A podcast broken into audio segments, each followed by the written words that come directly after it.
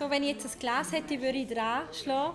Imaginär schlage ich an ein Glas und das heisst, es geht los. Ding, ding, ding, ding, ding, ding, ding. Dankeschön. Das sind die guten Gäste, die die Geräuschkulissen übernehmen. Gebe mir Mühe. Danke. Äh, herzlich willkommen zu unserem Lobbygespräch. Äh, ein paar Gesichter erkenne ich wieder. Das freut mich.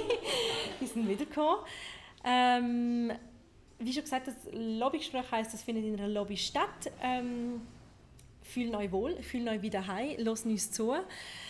Ähm, und geniessen es, bestellen euch etwas zu trinken. Wenn jemand mit einem Koffer durchläuft, dann gehört das zum Charme. Wenn irgendwo das Handy läutet, auch. ähm, Im geht so noch quasi ähm, organisatorisch, was man ja auch immer muss übernehmen muss, so Informationen. Im August machen wir eine kleine Sommerpause, damit ihr euch umso mehr wieder auf den September freuen. Dann ist Sarah Kanji äh, bei mir zu Gast. Es würde mich freuen, wenn ihr auch dann wieder vorbeikommen. Aber jetzt konzentrieren wir uns auf etwas anderes. Caroline, äh, wir fangen immer die Runde gleich an mit einem Getränkewunsch. Mhm. Was möchtest du gerne trinken? Ja, ich musste ein Kärtchen schmieren. Ja. Und ich nehme ein Grapefruit Gazosa. Will du nämlich?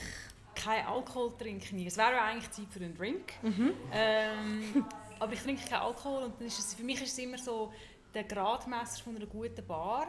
Was hat es für coole Getränke, die keinen Alkohol drin haben? Jetzt kannst du direkte Kritik anbringen, falls sie meine Karten aufstocken. Nein, ich bin happy mit einem Gazosa. Okay. Es ist äh, wirklich, äh, Gazosa geht immer. Jetzt bin ich hier hergerissen, ob ich soll fragen was auf der Hand liegt, aber nein, eben nicht auf der Hand liegt, wie das mit dem Alkohol aussieht. Ich, also einerseits, ich bin nicht schwanger. Okay. ich kann sagen, es ist einerseits nervig, es kommen immer die gleichen Fragen, mhm. irgendwie, bist du schwanger oder möchtest, also, möchtest du wirklich, wirklich nichts? Also wirklich, nein, also wirklich, wirklich? gar nicht. Ja. Ähm, ja, also ich bin mir die Diskussion gewöhnt. Es ist ja immer wieder erstaunlich, wie, wie, wie alleine man eigentlich mit ja. dem ist. Ähm, so, aber mittlerweile tief entspannt.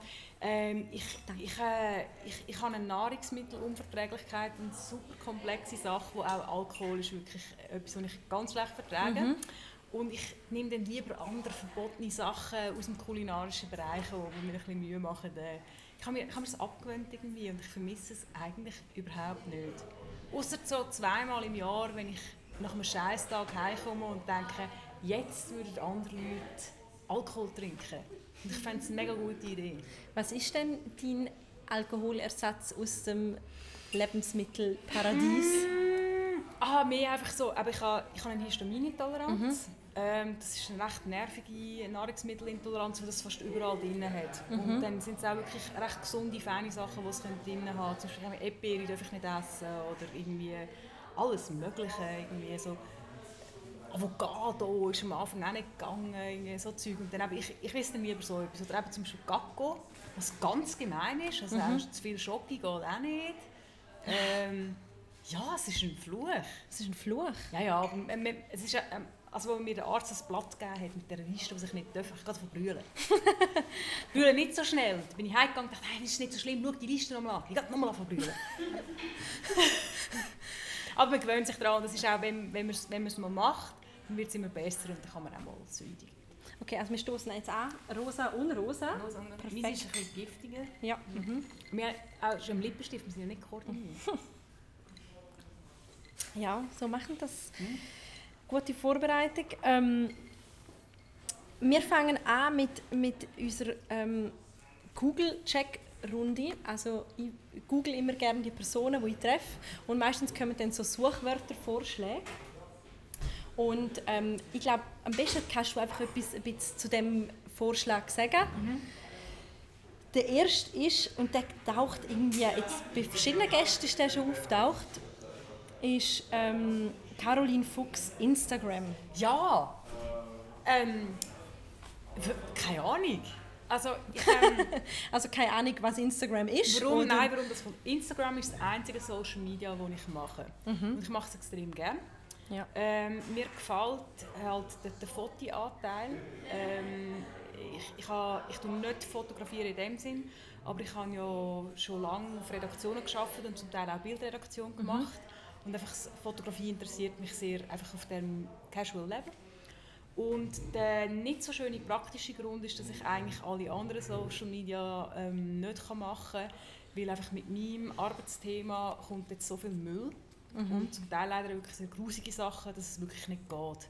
Uh. Und bei Instagram, irgendwie weil halt Kommentarkultur anders ist. Also mhm. du hast viel weniger unten, dass so eine Diskussion losgeht. Mhm.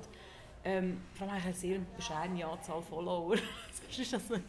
Aber ich mache das auch sehr, es ist so, wer eigentlich etwas über mich privat erfahren muss eigentlich mein Instagram-Profil anschauen. Was heisst, es gibt ähm, grusige Sachen? Dann möchte ich ähm, automatisch nachfragen, was so grusig ist. Ja, also äh, vielleicht kann ich es am besten wirklich auf der beruflichen Ebene sagen. Ja. Ähm, irgendwie, wir haben viel experimentiert mit den Kolumnen, eigentlich dann auch auf den Blick. Und das ist wirklich nicht managebar gewesen, als wir die auf Facebook gepostet haben. Also okay. Also auf dem Blick-Account, ähm, wenn dort die, die tägliche Frage ähm, wie, wie viele andere journalistische Blickartikel gekommen sind, hat, sind nachher unten so viele grusige Kommentare gekommen, wo wirklich das Social Team nicht mehr können filtern Okay. Also irgendwie, also ich, es war wirklich beelendend. Irgendwie, äh, ein völlig typisches Beispiel, eine Frau schreibt, ähm, kann vaginal nicht zum Orgasmus kommen, hat das schon mit mehreren Partnern gehabt, ist sehr ratlos, warum geht es bei mir nicht? Ich meine, das ist mehr Alltag. Ich für eine Sexologin nicht werden, so eine Frage. Das betrifft mhm. die Mehrheit der Frauen. Dann kommen Kommentare wie «Lass dich von einem Pferd ficken», «Ich empfehle einen Elefantenpimmel». Also diese Liga. Okay. Und das ist wirklich nicht machbar. Ja. Und das andere ist halt auch, wenn ich sonst präsent bin, ich komme dann halt auf den offenen Kanal einfach Beratungsfragen über. Und ich finde das wie irgendwie schade, das dann müssen zu ignorieren. Mhm. Also, und darum bin ich da sehr, sehr zurückhaltend. Das nächste ist äh, Caroline Fuchs Praxis? Ja, ähm, ich vermute, es sind Leute, die, die mich suchen und gerne würden halt jenseits vom Blick in eine Beratung mhm. gehen. Ähm, die muss ich im Moment enttäuschen. Also ich, ich, mache, ich habe vereinzelt äh, Klientinnen, die ich in der Praxis von Kollegin dann kann betreuen kann, aber ich habe im Moment keinen eigenen Praxisraum. Und weil, äh, das Jobpensum beim Blick ist Heimlichweißer, das sind 80 Prozent. Mhm. Immerhin sind halt fünf Artikel und halt Beratung im mhm. Hintergrund. Und im Moment langt es mir wirklich einfach auch nicht so, um noch, einfach, ja, es musst dann halt gleich so die Infrastruktur haben, aber das ist eine Frage von der Zeit und ich es wieder machen. Also ich genieße es auch so ein bisschen, dass es so ein aber das wäre etwas, was du gerne eben wieder würdest haben Ja, ja, also das ist schon, also ich meine, ich mache eine Kurzintervention mit diesen. Online-Beratungen, also das kann über ein paar Mail gehen, aber es ist mhm. halt online ähm, und, und die Klienten selber sehen, ist einfach sehr mhm. schön. Also, mhm. Aber ich finde, ich bin so ein Mensch, ich neige dazu, mich zu verzetteln irgendwie. Mhm. Und dann, ich muss mich manchmal auch ein bisschen zwingen, dann meinen Fokus dort zu haben, weil ich sonst schon überall bin. Und mhm. dann, ja. Auf das mit der Beratung möchte ich gerne nochmal zurückkommen, mhm. aber zuerst möchte ich noch wissen, Caroline Fuchs-Mann. Ja, ja, ich, das, ich, das weiß ich. Du also, hast einen Mann? Ich habe einen Mann und ich tue mein, ich glaube, äh, ich, ich tue den sehr weghalten irgendwie aus, aus, aus, äh, aus meiner Online-Präsenz. Und das nimmt die Leute einfach sehr wunder, wer ist mein Mann. Und ähm, als Person von der Öffentlichkeit ist einfach, du wirst einfach kommentierbar. Alles an dir ist kommentierbar. Und äh, mein Mann und meine Beziehung ist wie einfach etwas, das ich nicht kommentiert habe. Mhm. Darum kommt er auch auf meinem Instagram nicht vor und mir tut es immer mega leid, weil ich sehe immer so die Bärchen, die so Ferienbilder posten und ich habe ihn so nicht zu wenig gern. Ich würde ihn gerne, er ist auch ganz schön. also ich finde, man, kann, man könnte ihn sehr gut posten. Ähm, aber es ist wie so, es ist wie so einfach ein Teil, den ich nicht möchte diskutiert habe. Weil ich finde, auch wenn du den Leuten etwas gibst, die Leute wollen auch wissen, was für Unterwäsche ich trage. Es, ist, es, es hört so nie auf. Okay. Ich probiere jetzt noch ein bisschen auf einer weiteren Oberfläche zu kratzen, nicht zu der Unterwäsche zu gehen, aber gleich noch ein bisschen mehr über deinen Partner herauszufinden. Was macht das mit dem Privatleben, wenn man Sexexpertin ist vom Blick? Ich finde den Impact nicht so groß. Ähm, keinen Einfluss auf eure Beziehung, dass ihr durch das zum Beispiel viel mehr über Sex reden oder? Mm, also mein, mein, mein, Beruf, also mein Beruf schon, dass es mhm. gerade der öffentliche Beruf ist, mhm. ähm, glaube ich nicht unbedingt. Wir sind zwei Leute, die sehr leidenschaftlich arbeiten und auch relativ viel. Also mhm. wir, wir, wir haben viel von unserem Lebensfokus jeweils auf unsere jeweilige Arbeit. Und das heißt auch, dass die Arbeit daheim durchaus auch präsent ist. Also er interessiert sich sehr für meine Arbeit, ich, ich interessiere mich sehr für, für seine Arbeit. Und so ein auf der Beziehungsebene denke ich schon, ich, ich, ähm, ich bringe immer so ein das Beispiel, mit mir eine Beziehung zu haben, ist so ein Champions League-mässig. Also ich finde, ich habe ich hab nicht, kein Interesse, einfach mit jemandem zusammen zu sein. Ja. Also ich, ich, ich will eine intensive Beziehung, ich will auch eine Beziehung, wo meine Beziehung Thema ist. Mhm. Ähm, jetzt so, ähm, was Sexualität angeht, irgendwie, das ist lebenlanges Lernen und Entwickeln. Und das muss ein Partner sein, der das auch will, der das mhm. auch spannend findet, der das vor allem auch schön findet, ähm, in das immer wieder zu investieren. Mhm. Und ich denke, es ist so komisch, über sich so zu reden auf diese Art, aber ich denke, es ist cool, mit mir eine Beziehung zu haben. Aber man muss auch viel machen dafür. Also im, im Sinne von Darum sage ich Champions League. Oder? Es werden alle in einem schönen Stadion spielen, aber das heisst, dass du am Morgen als erstes aufstehst, gehst trainieren und wenn das Spiel fertig ist, gehst du nochmal trainieren. Okay. Also es ist so, wie so, ich glaube, es muss, ich, ich brauche einen Partner, der das will. Mhm. Also, ähm, und das hast ja, ja, unbedingt. Das ist total, ich bin mega happy. Aber also, er hat mir, wie du vorhin verraten hast, er macht etwas ganz anderes als du. Jein. Ich sage immer, er macht, er macht das Gleiche, er ist auch in der Verkehrsberatung. er arbeitet beim TCS. Ein bisschen ja. praktisch, also Nein, wir machen, praktisch. wir machen diametral andere ja. Sachen, was, äh, was auch cool ist, weil ich finde auch das mega lässig. Für mich heisst es auch eine intensive Beziehung haben. Ich kann extrem viel von ihm lernen. Also er macht halt viele Finanz-, Wirtschaftssachen und so, was ist etwas, was mir eher fremd ist, mhm. was ich aber mega spannend finde.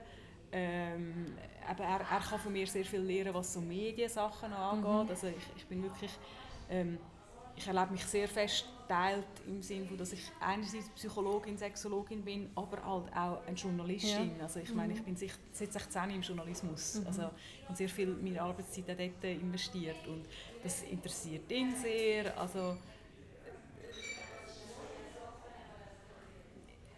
das ist für mich auch so Teil von dieser Beziehungskultur.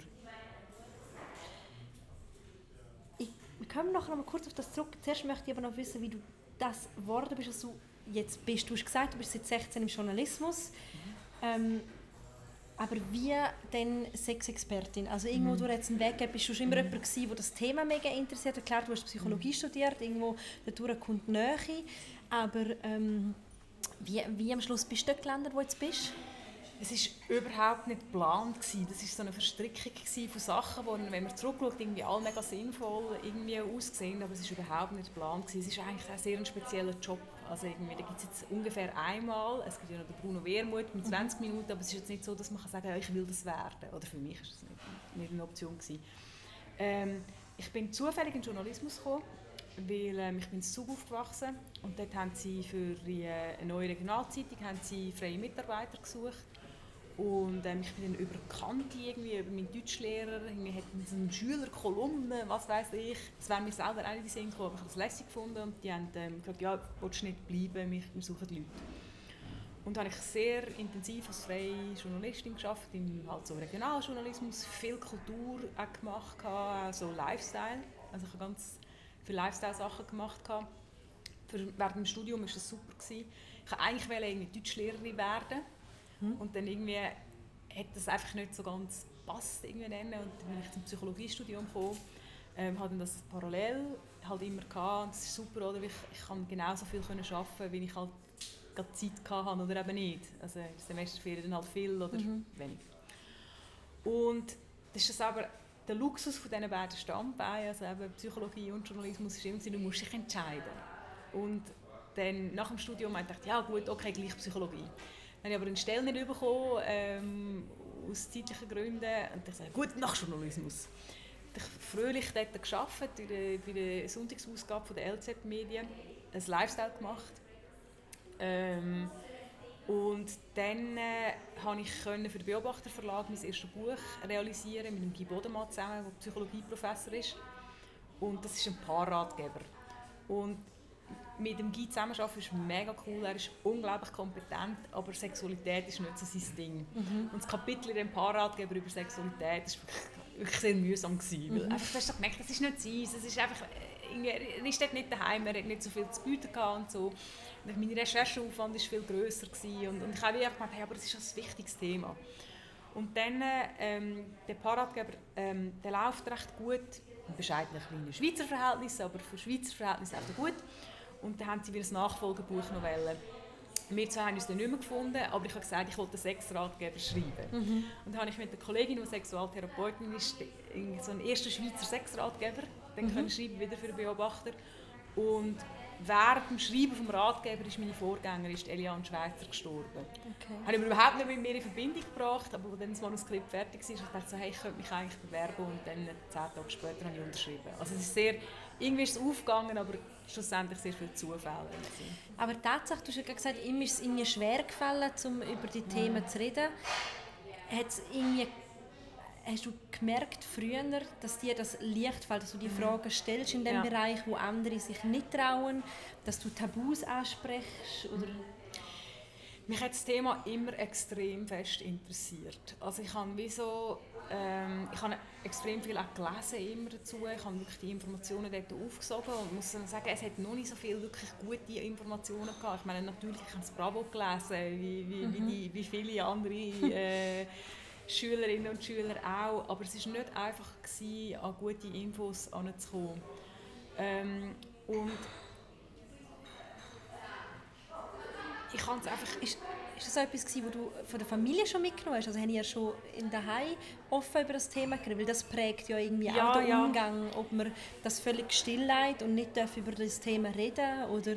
Es ist für mich super gewesen, weil es ist nie wie irgendwie gepusht worden oder so. Ich habe nicht das Gefühl, dass Sexualität bei uns präsenter war, aber wir sind eine grundliberale Familie. Mhm. Und, und ich bin sehr ein spezielles Kind gewesen, im Sinne ich bin sehr, sehr extrovertiert immer und so. Und ich weiß, ich kann mich erinnern, ich habe meine Mami mal gefragt, Mami, wie funktioniert Selbstbefriedigung? Ich habe gelesen, das ist schön, wie macht man das? Und so. Und ich meine, meine was hat sie gesagt? total cool, weil sie gesagt ja weißt du, musst den unten so machen. dann habe ich es probiert und gefunden, sie hat keine Ahnung. Das funktioniert überhaupt nicht.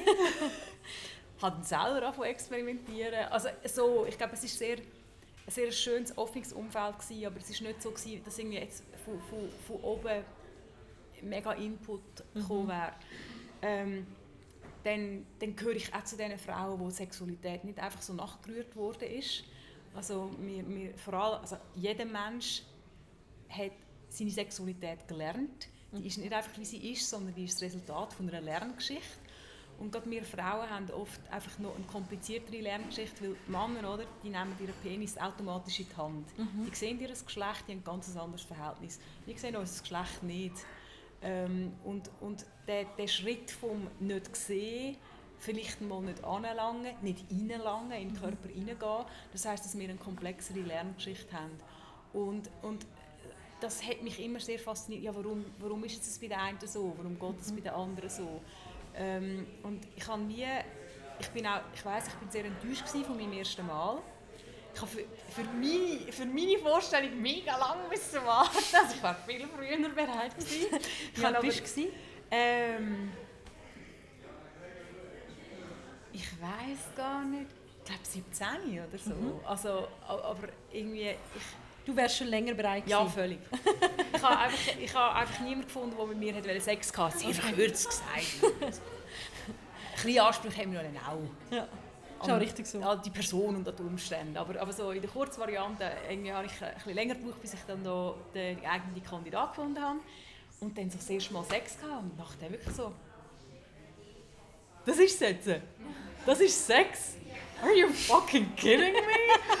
Und, so, und das hat dann wirklich auch, auch ich bin aber auch ein pragmatischer Mensch, das hat dann wirklich auch viel so, so, so triggert, oder irgendwie, ja, wie, wie, wie, wie, wie macht man das denn? Man kann sehr einen offenen Partner haben, man hat sehr viel probiert und, und, und es ist immer... Also der Ehrgeiz ist da gewesen, es kann besser werden. Ja, Ehrgeiz und aber schon auch irgendwie so ein bisschen, irgendwie, ich meine, das sind so die 90er Jahre dann gewesen, rechne jetzt richtig, ja, einfach so Zeit, wo wahre Liebe und Piep im Fernsehen gekommen sind und so, wo sehr mit einer einer enttabuisierenden, aber auch sehr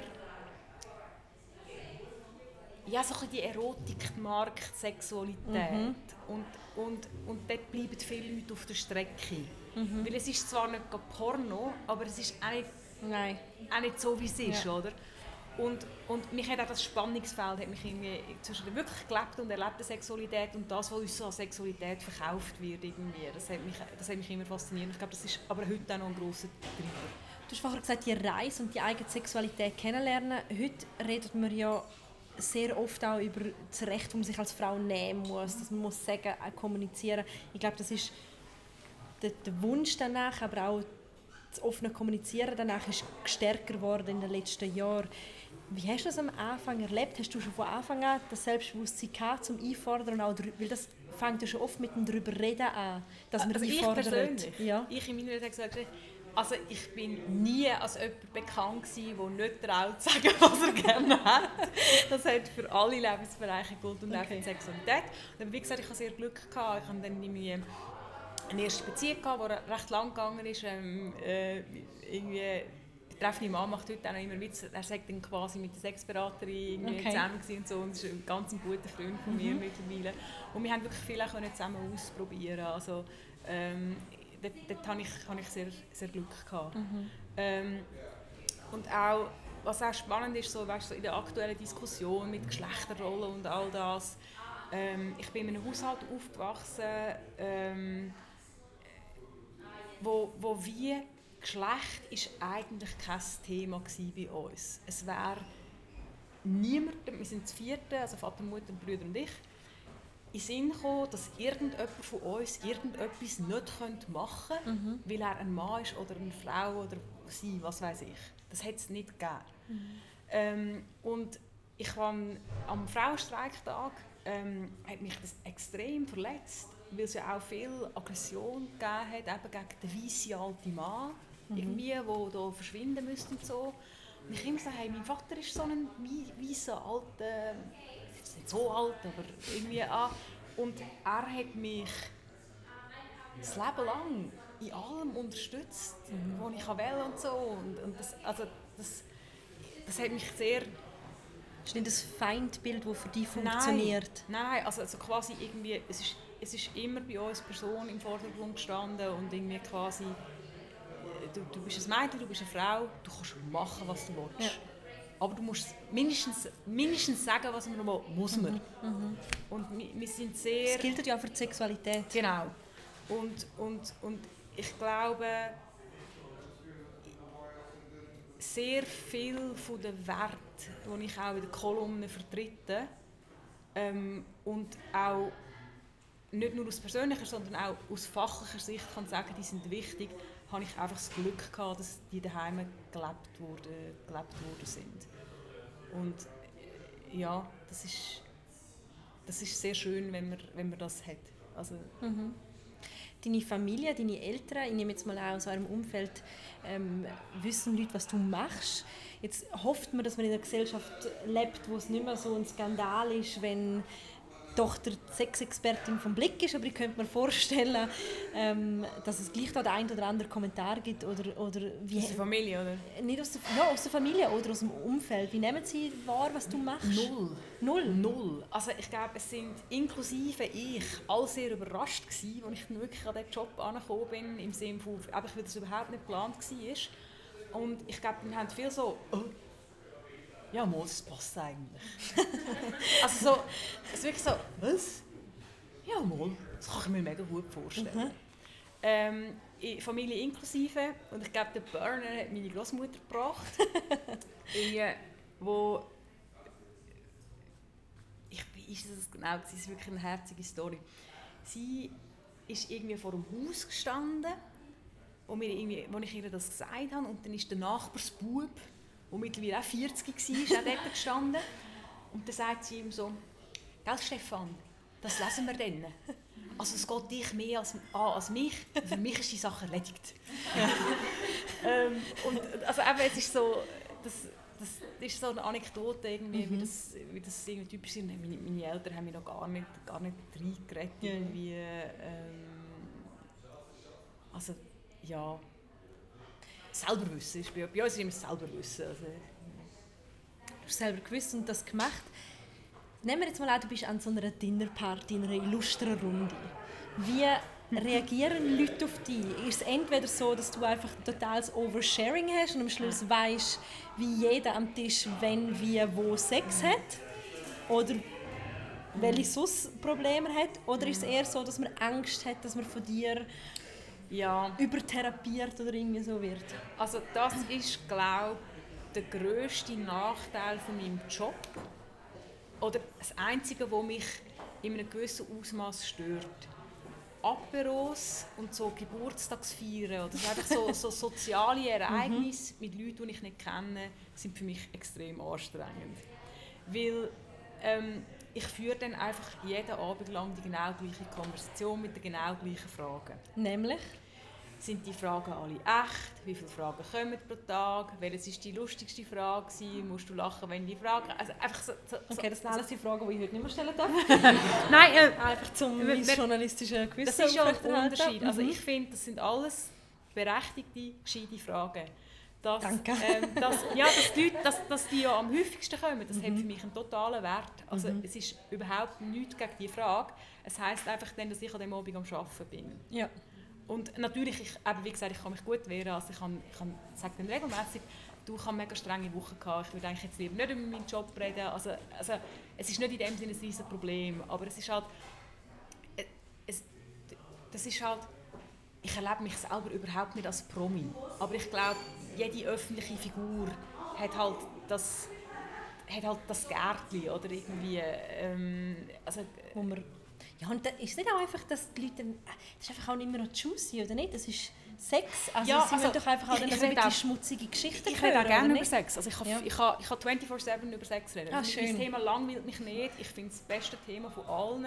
Ähm, ich, ich, ich würde immer in diesem Arbeitsbereich, also ich kann mir nicht vorstellen, dass mir das je langweilt, ich finde es super, sondern es ist so das, es ist so das das Repräsentative. Ja. Aber ich hatte so einen coolen Moment gehabt, vor ein paar Wochen. Ähm, äh, bin ich an einer Hochzeit gewesen. und dann ist neben mir äh, der Andrin Willig gesessen, vielleicht kennt ihn der oder andere. Er macht viel so Food-Blogging und er ist so ein mhm. super Wein-Experte, also mit, an mir völlig verschwendet irgendwie.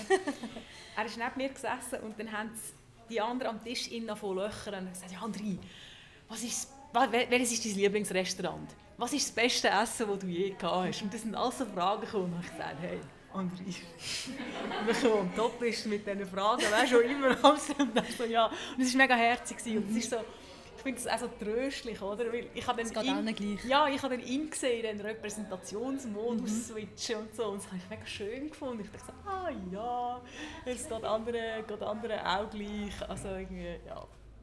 Wir haben vorher schon ein bisschen über bizarre Fragen geredet, weil das war auch eine Frage, die ich mir aufgeschrieben habe, die ich jetzt merke, ist total äh, eher 0815. Aber, ähm, und dann hast du gesagt, für dich ist eigentlich keine Frage bizarr.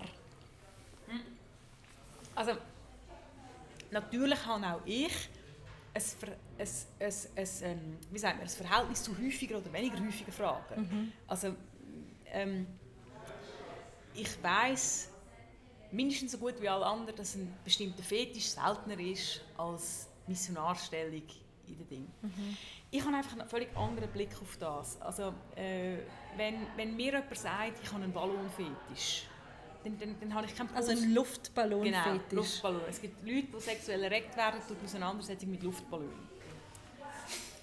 ja, und aber das ist für mich, da habe ich keinen Pulsschlag mehr dann denke ich, ah, okay, gut, ja, was findet recht? Ist das Material, ist das Geräusch, ist das, und dann muss ich nachfragen, weil die, die, ich meine, Ballonfett, ein Ballonfetischist ist nicht wie der andere. Die sind alle anders. Also, wir sind ja alle, alle, wir sind ja alle anders. Also die finden also, alle andere Sachen Das sind dann Ballonfett, das muss ich gleich nochmal nachfragen. Also muss man sich jetzt vorstellen, dass man einfach Sex hat in einem Meer von Ballonen? Oder mehr so es, einen Ballon noch streicheln? Es gibt Leute, die wollen einen Ballon, es gibt Leute, die wollen verschiedene Ballons, es gibt Leute, die finden zum Beispiel das Geräusch erregt sein. Also das hat auch, ähm, wenn wir, wenn wir machen das mal daheim, äh, klauen dem Gotti-Kind einen Ballon und dann gehen wir mal mit den Fingern drüber, dann macht das ein sehr distinktes Geräusch und das macht so wow.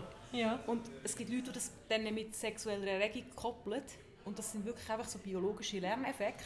Und ich finde, wenn man sich das so vorstellt, kann man sich vorstellen, wie dann aus einer Anregung eine Erregung mhm. wird. Also das wäre so ein, ein, ein, ähm, so einen Einblick rein, wie die Sachen auf der Körper-Geist-Ebene funktionieren mit sexuellem Lernen.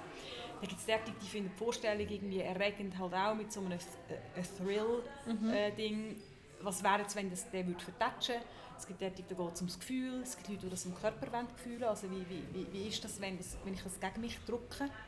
Mhm. Me mega viele Sachen. Und äh, für, für mich ist dann prima, ah, spannend, jetzt muss ich herausfinden, was, was möchte denn der genau? Mhm. Sind mehr Männer als Frauen in diesem konkreten Ding. Mehr Männer haben einen Ballonfetisch? Ja.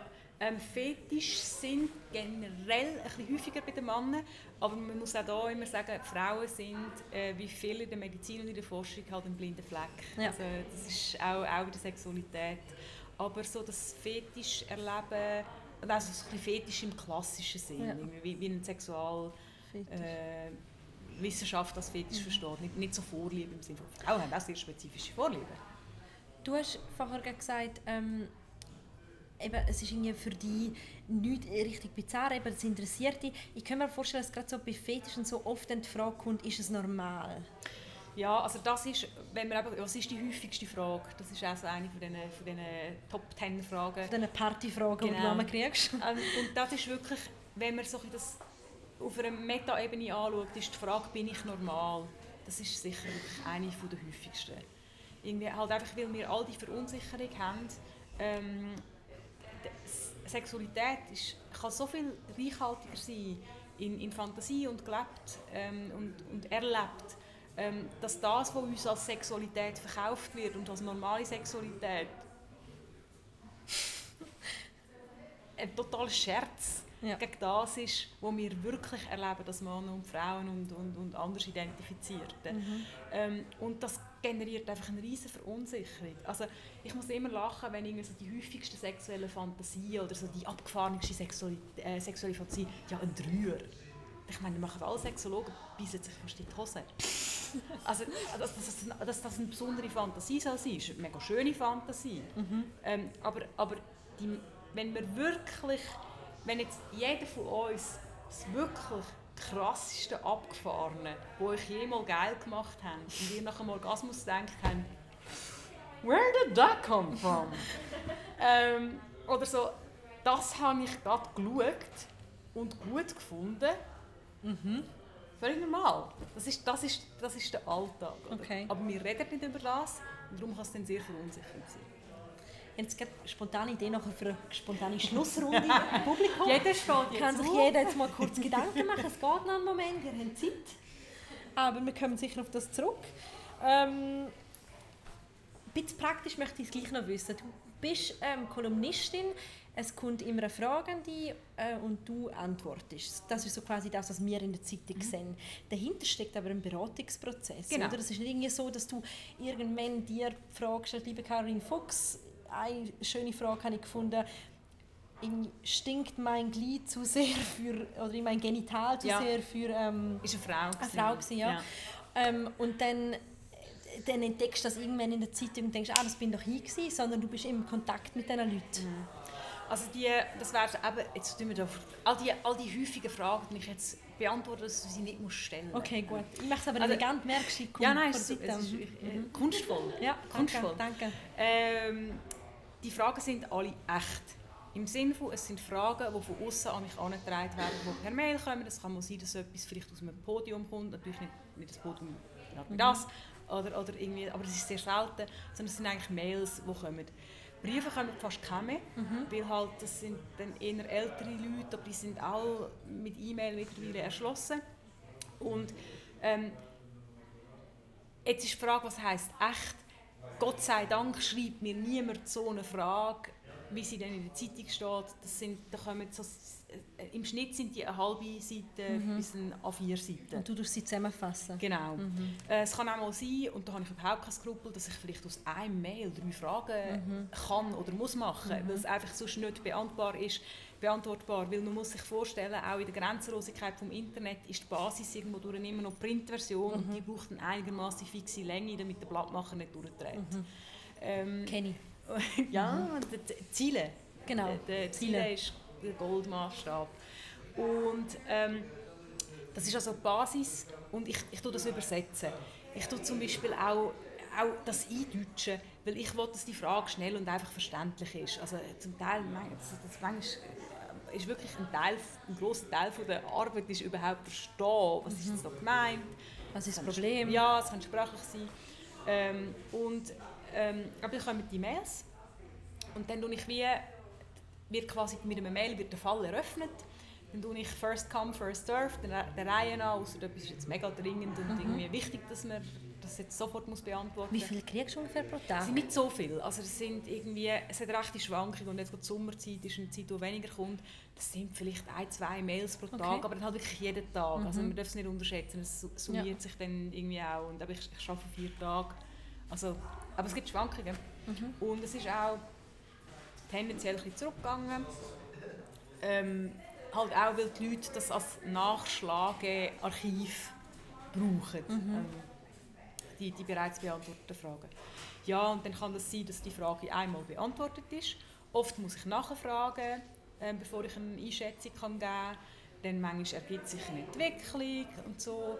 Und dann, äh, eben, es, es ist so, ein Drittel würde ich sagen, ist Frage-Antwort. Ein Drittel ist vielleicht Nachfrage, mhm. also Frage, Nachfrage, Antwort, irgendwie so ein Ding. Und dann äh, ein, ein Drittel ungefähr, wo vielleicht auch noch ein bisschen länger geht. Das kann recht aufwendig sein. Gibt es Leute, die immer wieder auf dich zurückkommen oder über Wochen lang die quasi wirklich als Therapeutin sehen, nicht einfach nur jetzt für eine Kolumne? Ja und nein. Also es gibt Leute, die, die regelmäßig schreiben, aber regelmäßig heisst für mich auch, sein, dass die alle zwei Jahre schreiben. Mhm. Irgendwie. Das finde ich ein Kompliment, weil ich das letzte Mal nicht so schlecht sein. Ähm, man muss sehen, es ist eine kurze Intervention. Ähm, wenn, wenn jemand mehr Hilfe braucht, dann verweise ich, ich sehr oft verweisen. Also ich mache keine Rechtsberatung. Mhm. Also, ähm, die Martha, die die erste war, die das gemacht hat, ich glaube, sie hat viel dann auch noch recherchiert und dann mhm. auch wirklich so einen juristisch verhebenden Ratschlag geben. Das mache ich nicht. Mhm. Dann, muss ich, dann brauchst du eine Rechtsberatung mhm. oder, oder dann tue ich, tue ich so Stellen vermitteln. Man kann auch so ich, ich, ich, sage auch mehr in der 1 zu 1 Beratung, als was nachher gedruckt ist. Irgendwie. Mhm. Also irgendwie, ich kann aber ich, ich komme schon ein bisschen juristisch mittlerweile raus bei den Sachen, die Sexualität betreffen, aber ich bin nicht Juristin. Oder? Ja. Das heisst, im 1 zu 1 kann ich sagen, hey, schau, das ist etwas so und so. Ich habe das verhebt aber nicht, aber das kann ich so nicht abdrucken nachher mhm. in, im Blick. Oder? Ähm, hast du auch manchmal, also hast du schon den Moment gehabt, wo wirklich müssen Leute sagen, okay, ähm, eben, ich kann dir einfach nicht helfen. Also ich bin, es geht wirklich nicht, ich bin nicht die richtige Person dafür oder, oder ja. ja, es gibt verschiedene Ebenen dort. Also Leute, die eine Begleitung oder einen, einen Freund suchen oder eine Mentorin mhm. oder einen, also, also, also eben Leute, die nicht klarkommen und immer wieder jemanden brauchen. Dort muss ich mich in der Regel distanzieren, weil einfach das geht nicht, das macht mhm. keinen Sinn, also es ist nicht für das gedacht. Und ich, kann, ich komme sehr, sehr viel Zeit und Goodwill über von meinem Arbeitgeber, der eigentlich nichts davon hat, dass ich mich um die Leute kümmere. Weil in dem Moment, wo der publizierbare Teil um ist, ist das Ringe eigentlich, also das ist auch eine Sozialleistung von mhm. Ringe, ähm, wo sie nicht müssten mir gewähren. Ja. Ähm, aber wenn dann jemand so einen, einen Freund braucht oder lauschig-plauschig oder irgendwie.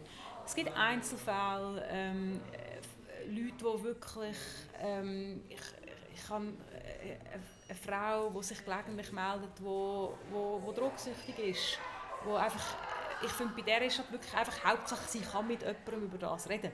Mhm. Und, und, und wenn das in einem vernünftigen Maß ist, mache ich das sehr gerne. Also das ist, muss ich immer ein bisschen abschätzen. Also aber, aber, aber Leute, die eben wenn so, wo mich als schlaue Kollegin verstehen, ja. verstehen. das geht nicht. Ja. Oder, so. Zu nah. Ja. Oder halt einfach Leute, die da zum Beispiel, ja, eben wir, zwölf Jahre Ehestreit, schon bei drei Therapeuten gewesen, das probiert und das probiert. Hast du noch ein paar gute Tipps? so, ja, also ja, es ist immer, es, es muss in das Beratungsgefäß passen, aber die meisten Leute sind, sind ähm, vernünftig, also mhm. die haben eine gute Vorstellung davon. Und was man auch muss sagen, ich löse kein Problem. Mhm.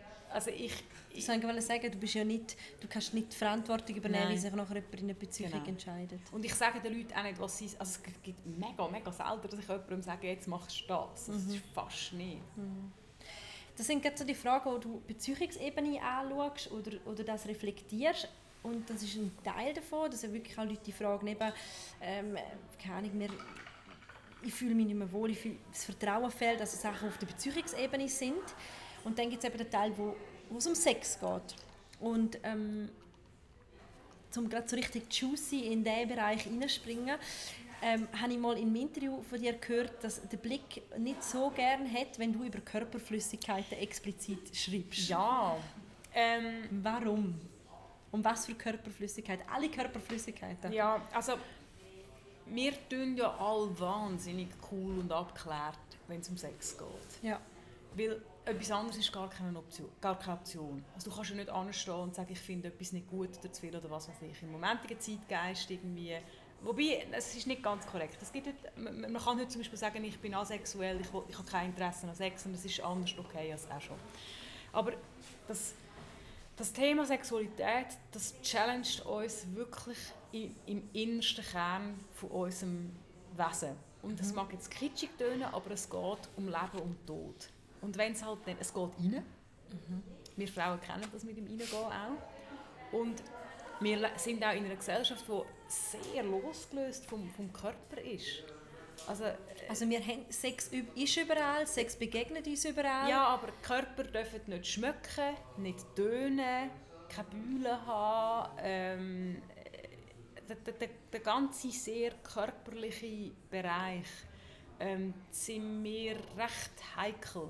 Und das betrifft auch die Leute, die eben dann am Tag mhm. zum Beispiel einerseits ähm, Dienst haben. Also ich habe, es hat mal ähm, hat, es hat eine Zeit gegeben, Leute, sind Leute verantwortlich waren zum Teil. Für die ist Analsex wie mit Tieren. Also wirklich okay. ganz schlimm. Mhm. Und er hat einfach gewusst, ja, wenn X Dienst hat, kann ich, komme ich mit dieser Frage nicht durch. Okay. Und dann, äh, das ist mir unverständlich. Also ich habe, ich habe Respekt für die, für die Person, das geht offenbar nicht, aber ich finde es nicht angemessen. Aber da bin ich mit Diskussionen nicht durchgekommen. Mhm. Und, und dann kommt immer, ja, das will man nicht lesen während dem Gipfel und dem Kaffee. aber ich meine, also, äh, ich finde nicht alles gut, was der Blick macht. Ähm, ich finde, der Blick ist ein bisschen der Brückenknapp von der Medienszene, aber das ist völlig okay. Äh, die, die fordern, wir fordern das auch raus, das ist, das ist absolut alles okay.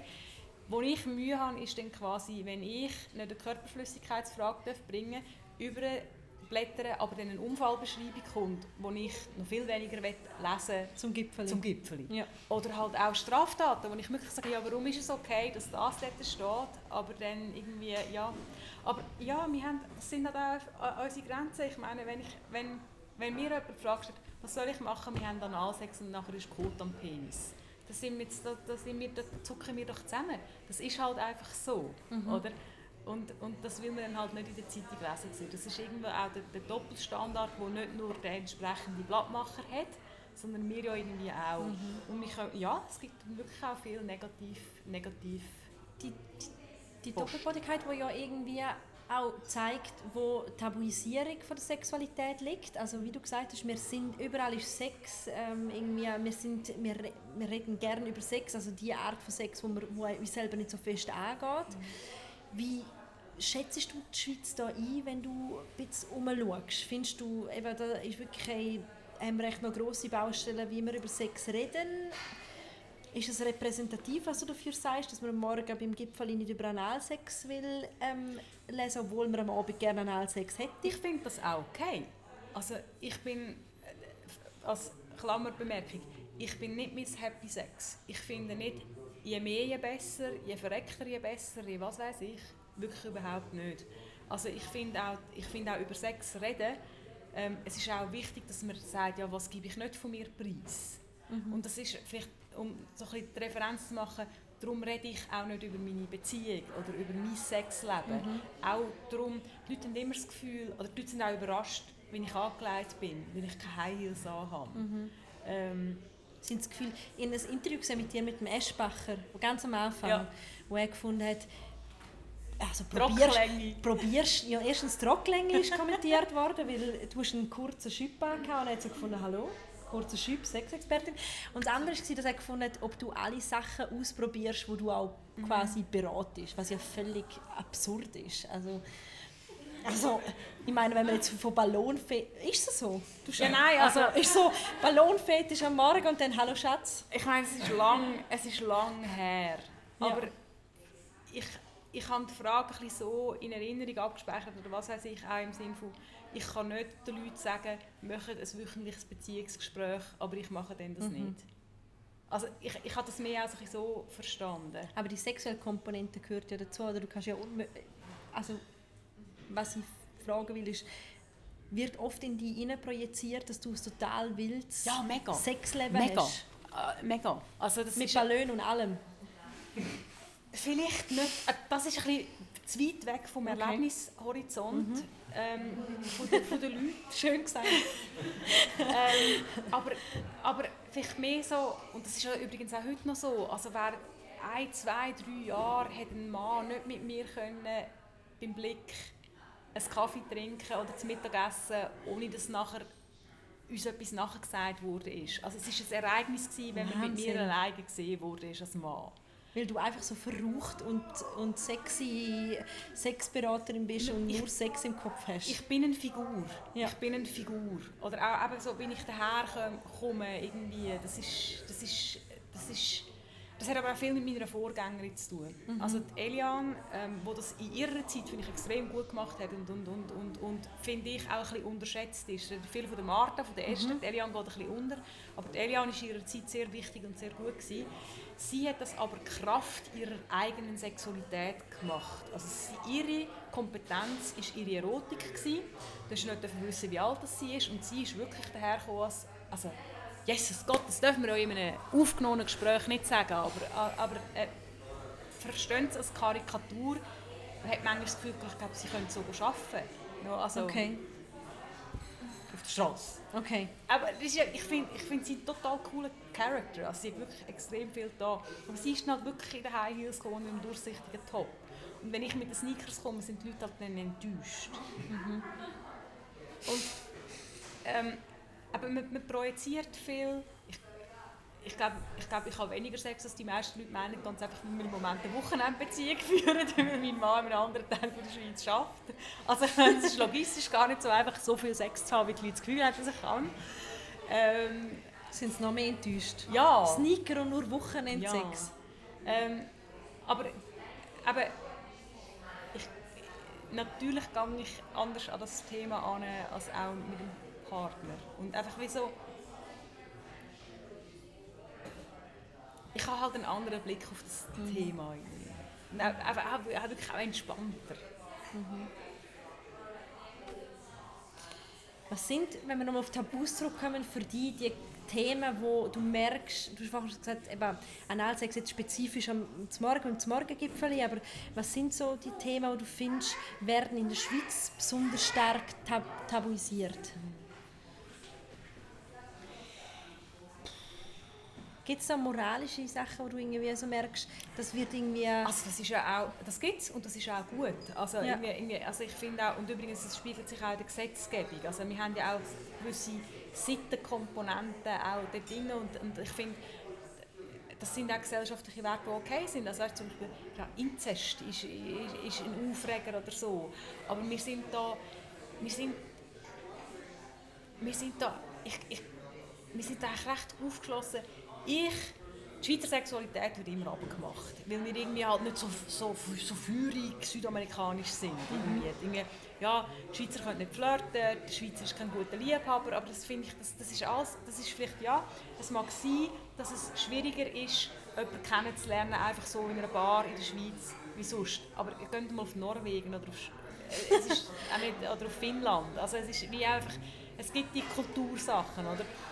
Ich finde, total unterschätzt. Wir sind sehr gut in der ganzen Konsens- und Konsentkultur. Ja. Ich erlebe Schweizerinnen und Schweizer extrem so, dass sie zusammenkommen und zusammen ein sexuelles Erlebnis generieren, das für beide gut ist. Und das ist nicht selbstverständlich. Es fehlt ihnen vielleicht manchmal so ein bisschen der, der, der gesunde Egoismus, so, das muss man den Leuten beibringen. Ähm, was ich mehr sage, und das, sind, das ist nicht so tabu, aber dass das Körper das ein entkörperte. Wir sind Kopf- und Sicherheitsmenschen. Und das ist nicht einfach in der Sexualität. Also viel Loslassen, meinst du? Ach Gott, loslassen ist das Schlimmste von allen Worten, wenn es um Sexualität geht. Wirklich? Ja. Warum? Ja, weil das immer als Tipp gesagt wird, ja, was heisst denn das? Also, du musst keine Angst haben, du musst dich entspannen, du musst lernen loslassen. Das klingt alles mega gut, aber das macht nur noch mehr Druck. Also ich meine, für mich ist Lernen loslassen, ist irgendwie sieben Jahre im Tibet in einer Höhle meditieren und dann kann ich dann vielleicht loslassen. Aber wer macht das? Also, es ist mega... Oder eben, du musst keine Angst haben, entspann dich. Könnte es vielleicht sein, dass wenn das Entspannen oder, oder, oder keine Angst haben so einfach wäre, dass die Person dann schon gemacht hat? Ja. Also das ist, das ist total... Das ist gaga, oder? Ähm, ich und andere Sexologen auch, die körper, körperzentriert arbeiten, wir lernen mit den Leuten mal anstehen und mal laufen und mal schnaufen. Es, dort fangen wir an zu arbeiten, weil wir uns so nicht gewöhnt sind, im Körper daheim zu sein. Und ich glaube, das gilt für viele Kulturen und Nationen, aber dort sind wir als Schweizer vielleicht schon nicht mega gut aufgestellt. Aber wenn es um Tabus geht, natürlich sind wir vielleicht ein bisschen bünzlig und, und irgendwie, aber ich erlebe die Schweizer als grundpragmatische Leute. Also es ist wie bei der Ausländerfeindlichkeit. Die Schweizer haben vielleicht eine Tendenz oder irgendwie, gerade vielleicht irgendwie äh, jetzt müssen wir auch ein Klischees bedienen, irgendwie in einer, in einer ländlichen Region, oder sind dann quasi irgendwie Muslime, konservativ. Muslim ja. schlimm, oder? Aber der Ali, der im Werk arbeitet, der ist so nett. Der ist so eine schöne Familie, oder? Das ist so typisch schweizerisch, oder? So, so vordergründig und vom Prinzip her äh, irgendwie mm.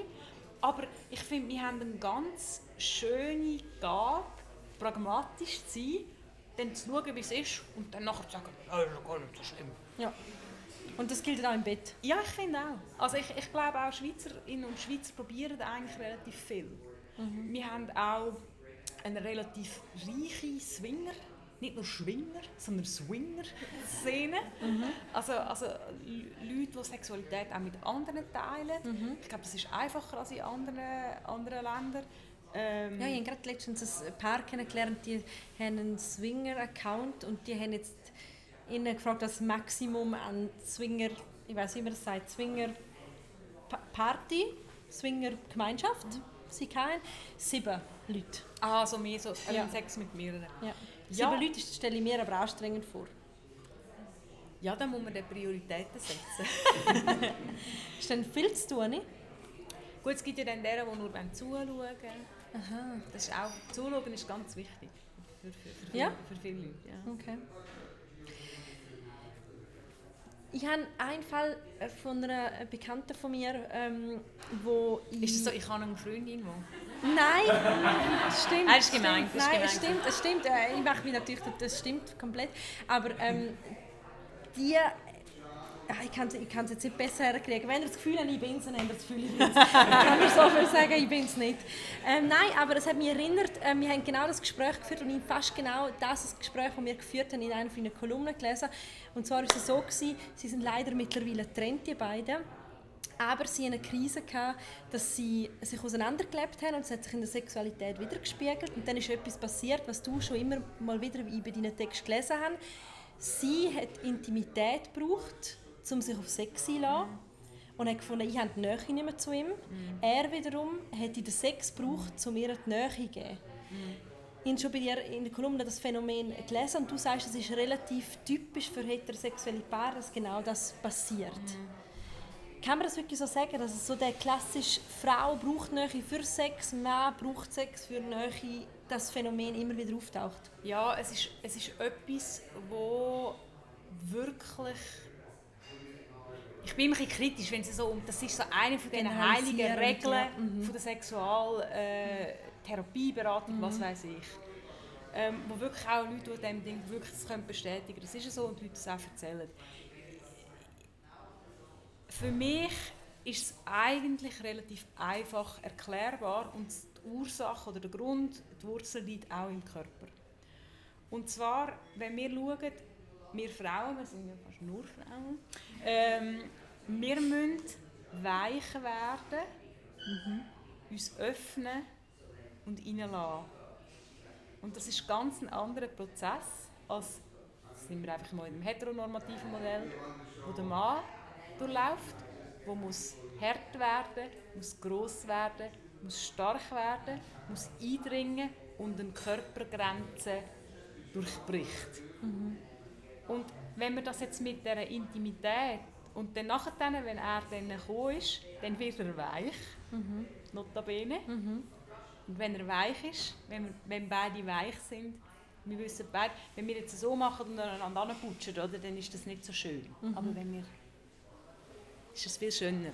Mhm. Und das hat wirklich im Körper einen Niederschlag, die Bedürfnisse.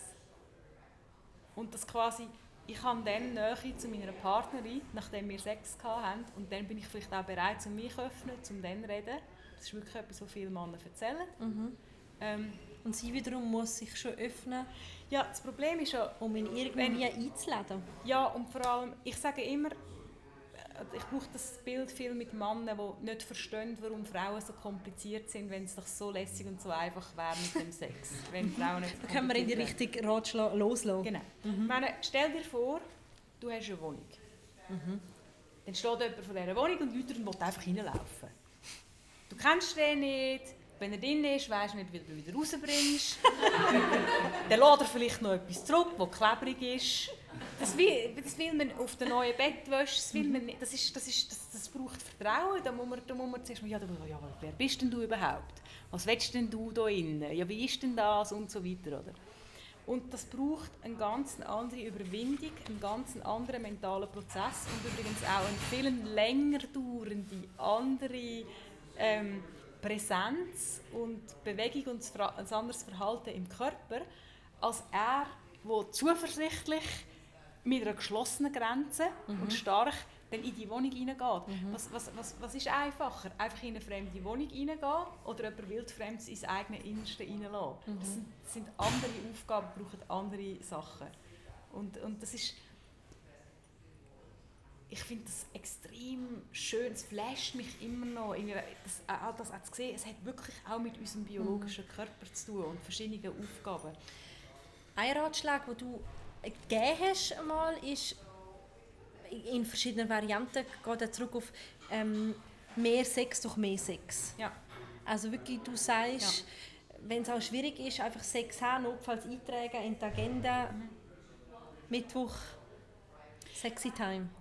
Ähm, das ist gut unter bestimmten Umständen. Mhm. Einfach mehr Sex haben ist dann gut, wenn die Beziehung gut funktioniert, auch die sexuelle Beziehung gut funktioniert und ähm, einfach der, der, Sex gut ist. Wenn beide eigentlich finden, hey, wenn wir Sex haben, finden wir es eigentlich gut, aber wir vergessen es einfach immer wieder. Das ist so typisch Frau, äh, nicht, nicht abwertend, sondern als, mhm. als, als weibliches Erlebnis. Pillenpäckchen ist wieder fertig und dann fragt man sich, für die, für die Anzahl Pillen. Wie manchmal habe ich jetzt wirklich Sex in diesem Monat? Das ist völlig normale Langzeitbeziehung, das kann sehr beängstigend sein. Mhm. Und paar, die das eigentlich gut finden und sagen, wir kommen nicht dazu, ähm, für die sind Sexdates sehr lässig. Ich finde Sexdates, es gibt auch das Experiment, ähm, es ist nicht ganz unaufwendig und nicht ganz einfach, aber wirklich mal einen Monat lang jeden Tag Sex haben. Puh. Ähm, ist aber auch also ein, jeden Tag. Ja, das Spannende also, an dem... unmöglich jeden Tag Lust auf Sex haben, oder? Du hast aber dann auch Sex, wenn du nicht unbedingt Lust drauf hast. Und es geht darum, dass man auch lernt, Sex zu etwas Unspektakulärem machen, wo auch einfach mal nur okay ist. Also es muss nicht jedes Mal äh, es ist Zürichfest-Feuerwerk ja, sein, sondern... Sex und Essen haben sehr viele Parallelen. Wir haben manchmal die Erwartung und die Einstellung, dass sexuelle Begegnung, vor allem Frauen, da gibt es wieder die Tendenzen, wie ein Sechsgänger in einem Gomio-Restaurant muss sein. Okay. Aber das geht nicht. Wenn ich mir vorstelle, ich würde jede Mahlzeit oder nur sagen, nur, nur jedes Nacht ein Sechsgänger, das geht nicht. Das ist nicht, das ist nicht lässig, das ist nicht sinnvoll. Und manchmal komme ich heim und das Beste und das Geilste, was ich essen kann, ist das Butterbrot. Und, und, und, und, es geht auch um das Entzaubern und auch um die Erfahrung zu machen. Ich brauche nicht das, oh, Entschuldigung, für, wir sind in einem Hotel, aber ich brauche nicht immer ein Hotelzimmer, eine Champagnerflasche und Rosenblüten und zwei weiße Badmäntel. Das ist alles mega cool. Aber es muss nicht immer nur das sein. Und beim täglichen Sex geht es darum, wirklich auch einfach zu sehen, hey, es ist aufwendig einerseits, also wir müssen uns zu dem committen mhm. und dann hat man vielleicht dann hat man auch mal schlechten Sex. Und ich sage, schlechter Sex ist super, weil dann ist er vorbei und dann der nächste ist dann wieder gut. Mhm. Aber es ist nicht jedes Mal ein mega Feuerwerk. Aber, Aber das ist nur für Paare geeignet, die zusammen unterwegs sind und das beide wollen ähm, wo, wo der, der, Sex an sich gut findet. Terminsex ist auch wichtig für Eltern, mhm. junge, junge Eltern, wo einfach sonst, es geht einfach nicht anders. Mhm. Du musst dich irgendwann darauf einigen, der Obig schaufeln wir frei mhm. und, und haben dann, es ist dann nicht, ah, 19 Uhr, Sexdate beginnt. Ähm, 19.04 Uhr, er legt die Hand an ihre Schulter. ähm, äh, 19.12 Uhr, die Penetration beginnt. äh, also das, ist, das, ist nicht, das ist die Idee, sondern die Idee ist, am, mir gleich, was ist jetzt Donnerstag? Ja. Ähm, am Freitagabend, mhm. ähm, ab, des, ab der 7. haben wir Zeit füreinander. Mhm. Dann liegen wir aufs Bett und gehen dem Raum und schauen, was passiert.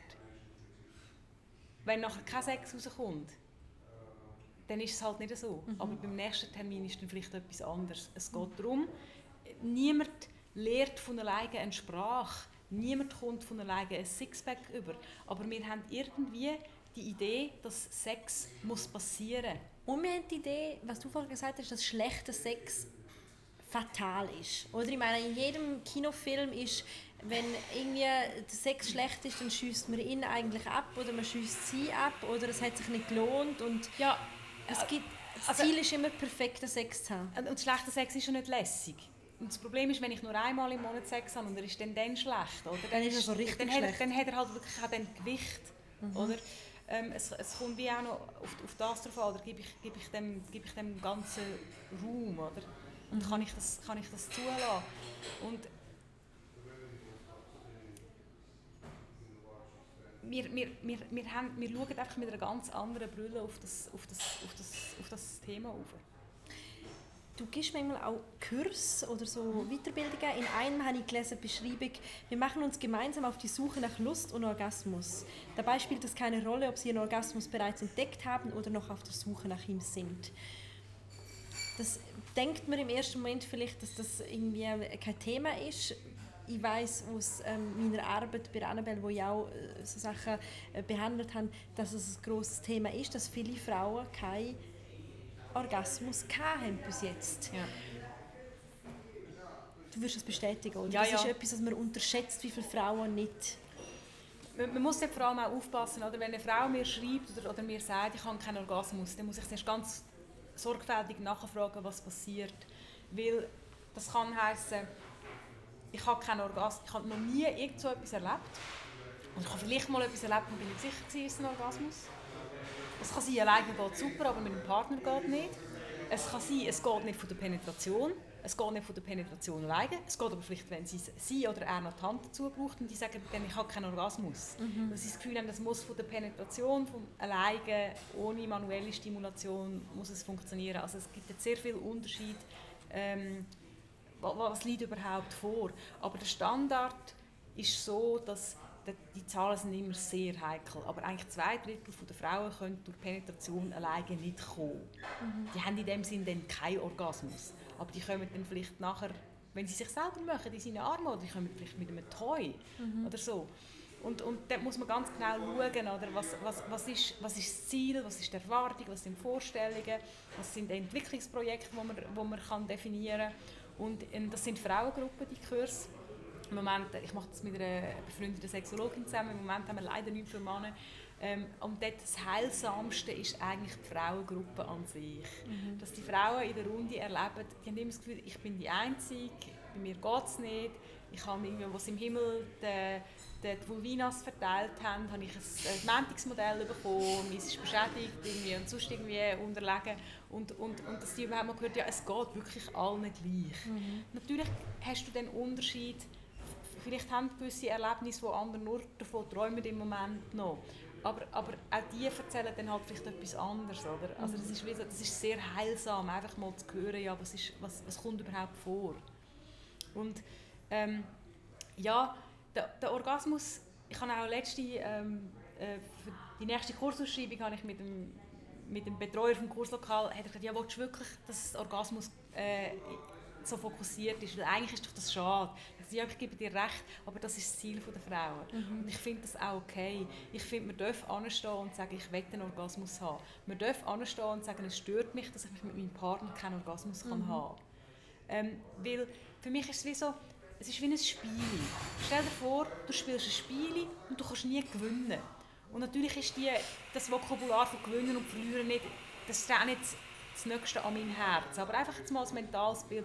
Es macht doch viel mehr Spaß, wenn du mindestens die Chance hast, dass es vielleicht einmal geht. Es mhm. muss ja nicht immer sein. Mhm. Aber, aber ich finde es ich legitim, dass man, dass man sagt, ja, ich will mit einem Partner können in irgendeiner Form einen Orgasmus, Orgasmus erleben. erleben. Ich finde, das ist, das ist kein Luxus und übrigens ist auch äh, sexuelle Gesundheit ist in der WHO verankert als Menschenrecht. Mhm. Und zwar nicht nur Zugang zu Pillen, sondern auch etwas, das über Schadenfreiheit rausgeht, mhm. sondern sexueller Genuss ist sich die Welt einig, Braucht. ist wichtig für den Menschen. Mhm. Das ist eigentlich fast schon das perfekte Schlusswort, aber ich muss gleich noch fragen, heute ist bei uns im Büro, darum mag ich mein Büro so sehr, ähm, ist das Stichwort Nippelorgasmus gefallen. Mhm. Also der Orgasmus rein durch die Stimulierung von Nippel. Jetzt möchte ich einfach noch ein bisschen mehr über das wissen. Ja, Darfst du also, einfach ein bisschen erzählen? Ja, ähm, es gibt Leute, die durch Denken können einen Orgasmus haben Es gibt Leute, die... die zum Beispiel im Schlafen, während dem Schlaf können Orgasmus haben, Genau, oder? das ist ein sehr super Beispiel. Oder? Irgendwie, äh, kennen Leute, die vielleicht sonst keinen Orgasmus erleben, haben das Gefühl, so, mal, ich glaube, im Traum habe ich so eine Empfindung wahrscheinlich schon mal gehabt. Ähm, es, äh, Orgasmen können durch irgendwelche Berührungen sonst ausgelöst werden. Orgasmen können auch in einem unpassenden Moment kommen. Also das ist sehr, ähm, es gibt auch bei Männern Orgasmen ohne Erektion. Also es ist wirklich, das ist unglaublich vielseitig und absolut Tatsächlich? Möglich. Ja. Also so, also im Vorübergehen quasi. Von was reden wir jetzt, von was reden wir jetzt genau? Vom Orgasmus bei Männern ohne Erektion. Ähm, es gibt dann eine Form von Stimulation häufig, aber es gibt, gibt auch, auch sonst einfach, wir sagen dann eher Entlattungen so in der, in der, in der, in der, in der Fachterminologie. Aber es ist wirklich, ähm, es ist, ein Orgasmus ist auch ein Reflex. Mhm. Also wenn das Erregungsniveau so, also der Reiz im Körper, der biologische Reiz, ein gewisses Maß übersteigt, passiert der Orgasmus als Re Reflex. Am ehesten kann man sich das vorstellen bei den Männern, die zu früh kommen. Das ist dann auch, dann wird der, der Reflex einfach viel zu früh ausgelöst. Mhm. Aber es gibt wirklich ganz viele verschiedene Arten. Oder man weiß zum Beispiel auch von Leuten, die ähm, Paraplegiker oder sogar Tetraplegiker mhm. sind, die, die, die erzählen, wie sich die Empfindungen verschieben, wo man zum Teil auch nicht mehr kann sagen, ja, welche Nervenzentren können denn überhaupt noch stimulieren, wo wir eigentlich normalerweise als zwingend mhm. stimuliert Empfinden. beim Orgasmus ähm, er erleben. Das ist eine, eine, eine mega komplexe Angelegenheit. Ich finde das Thema schwierig im Sinne von, eben, dann, dann sehe ich wieder, oder, dann, dann habe, ich, habe ich Frauen, oder, wo, wo, wo mit allen Mitteln und Mitteln nicht kommen und andere haben Nippelorgasmen das ist doch demotivierend, oder? Also es ist, es ist immer so, also das ist vielleicht, ah, ich kann noch mal eine unterdrücken. Meine Hassfrage Nummer eins ist, ist es möglich, dass... Das habe ich nicht gefragt. Aber, aber es ist, den, den, den bringe ich jetzt gratis. Danke. Ähm, also ist es möglich, dass ich irgendetwas, also am schlimmsten sind bei, bei sexuellen Übertragbarkeit, ist es möglich, dass das, oder ist es möglich, dass schwanger, blablabla.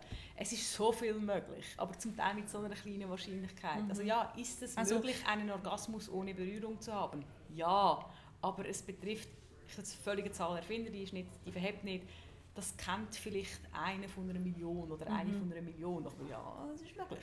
Und was mache ich denn mit dem Wissen, dass es möglich ist? Mhm wenn ich mit dem Wissen mache, hey, ich könnte mal die Art, wie ich mich stimuliere oder wie ich möchte stimuliert werden, überdenken, überdenken mhm. ja, dann ist doch das interessant. Da denke ich, aber Moment jetzt mal, wenn Leute ohne Berühren einen Orgasmus haben, ja, welche Fläche von meinem Körper muss dann im Moment stimuliert werden, damit ich einen Orgasmus habe?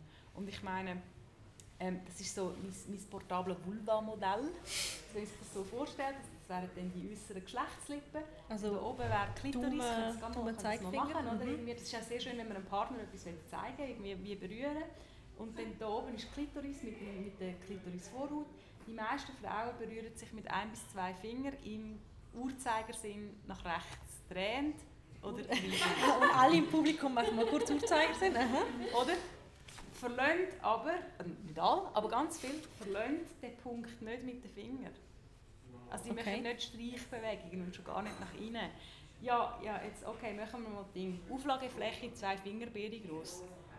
Ja, viel Erfolg am Partner, dass er genau die Punkte in genau der richtigen Druckding, in der genau richtigen Geschwindigkeit findet. Kleine Fläche. Ja, also das ist, äh, das, das, dann haben wir dann auch wieder Jackpot, oder? Mhm. Sagen, ja, okay, ähm, tu doch mal das Stimulationsfeld vergrößern und mit dem Mut, dass quasi, ja, nur weil ich jetzt quasi da berührt werde, und mir jetzt vielleicht halt nicht geht, aber ich kann es kombinieren. Es kann Mhm. spannend sein, es kommt Bewegung in die Sache. Und man kommt wieder in ein Spielen und nicht in ein Programm durchführen. Und das sind ganz wichtige sexuelle Lernschritte.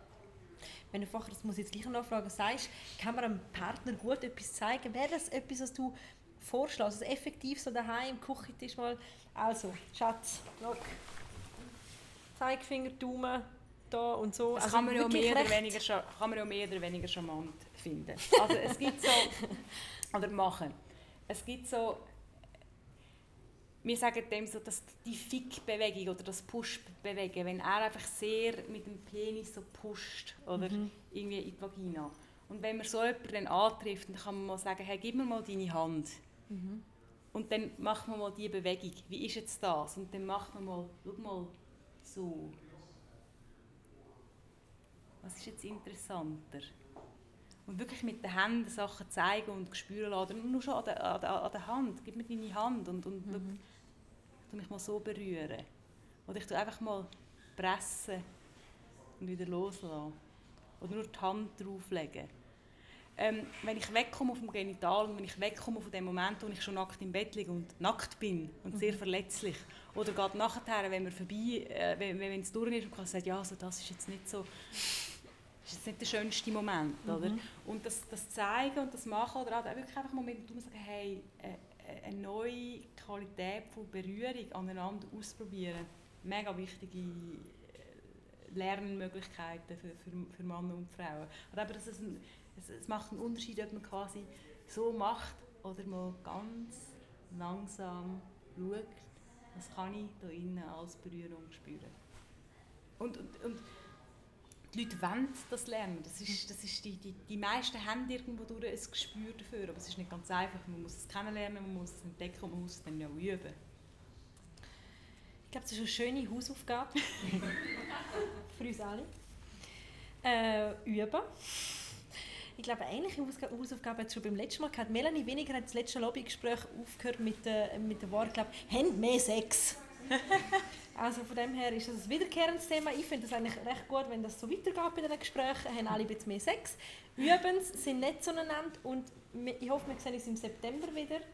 Ähm, wer nicht, wer eine Frage hat, die außerhalb von dem 0815 Fragenkatalog ist, kann sich jetzt vielleicht auch noch an Caroline wenden beim Apero und noch die ein oder andere ähm, Streichbewegung oder Frage ähm, der nachgehen.